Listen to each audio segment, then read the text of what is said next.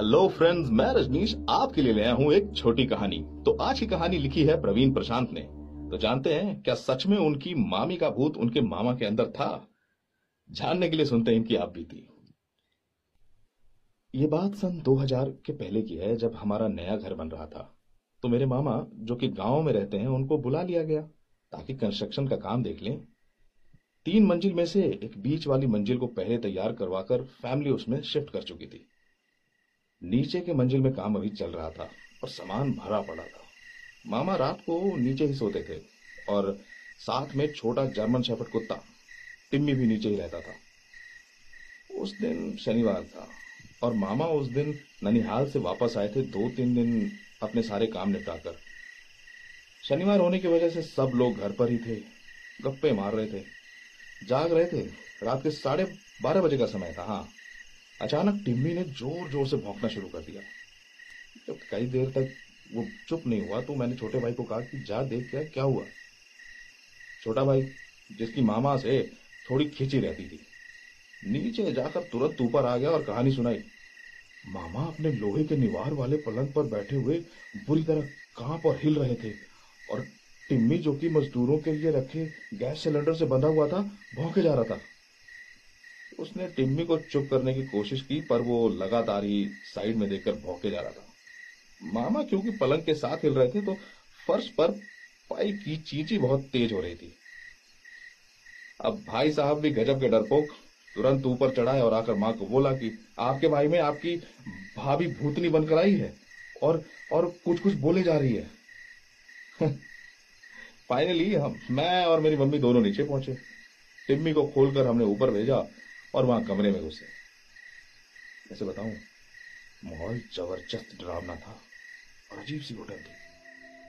माँ ने पूछा कि क्या हुआ तो मामा ने बताया कि उनकी पहली पत्नी जो 1978 में कुएँ में कूदकर मर गई थी और गाहे बगाहे सबको भूतनी बनकर तंग करती थी। वो उनमें आई हुई है और बीच बीच में कुछ भी बोलती थी। मम्मी थोड़ा दीवार के सहारे खड़ी हो गई।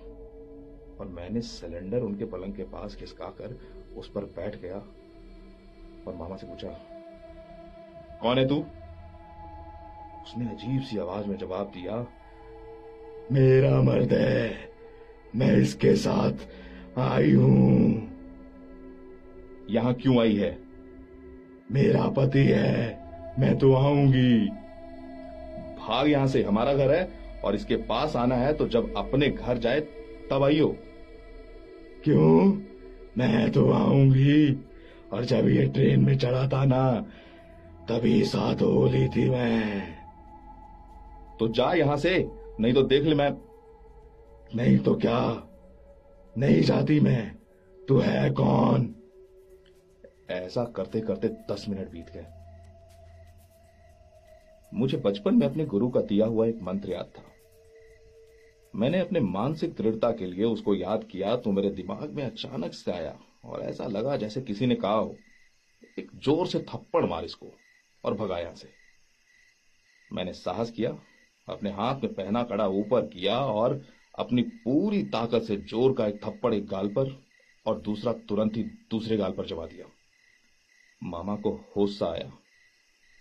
उनको पानी पिलाया, दो मंत्र कभी सीखे थे हनुमान चालीसा के साथ? वो कूके और पानी पिला दिया।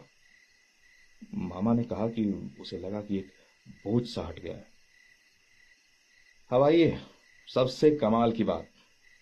तीसरे दिन गाँव में रहने वाले छोटे मामा के यहाँ से फ़ोन आया। उन दिनों मोबाइल फ़ोन तो इतने थे नहीं गाँव में, लैंडलाइन फ़ोन ही मिलते थे। मामी ने मम्मी से पूछा कि कोई ऐसी वैसी बात हुई है क्या मामा के साथ? मम्मी ने किसी भी घटना के बारे में पूछा तो मामी ने बताया कि कल उन्हीं के पड़ोस में किसी औरत में भूतनी आ गई थी, जो वही थी। और उसने ज़ोर ज़ोर से बताया कि वो अपने पति के पास अपनी ननद के घर गई थी।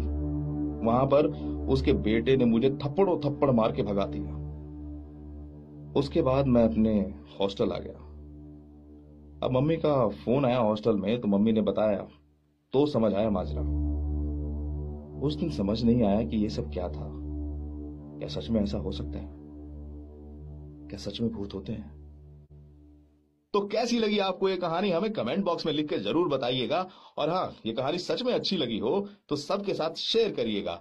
और आपके पास भी ऐसी ही कोई कहानी हो तो हमें लिख भेजिए। मैं आपके लिए सबको पढ़ के सुनाऊँगा। तब तक के लिए, गुड बाय।